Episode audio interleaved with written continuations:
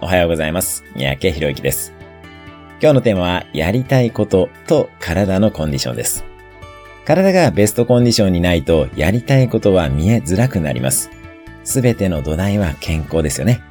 やりたいことを考えるための脳細胞自体も60兆ある体の細胞の一部に過ぎません。ということは、行動のためにも、頭の活性化のためにも、まずは体のベストコンディション、体全体の細胞をベストにすることを心がけていきましょう。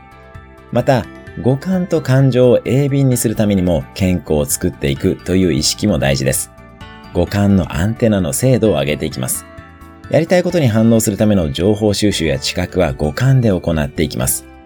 視覚、聴覚、体感覚、味覚、嗅覚を研ぎ澄ますように感度の高い状態を体の健康として作っていきましょう。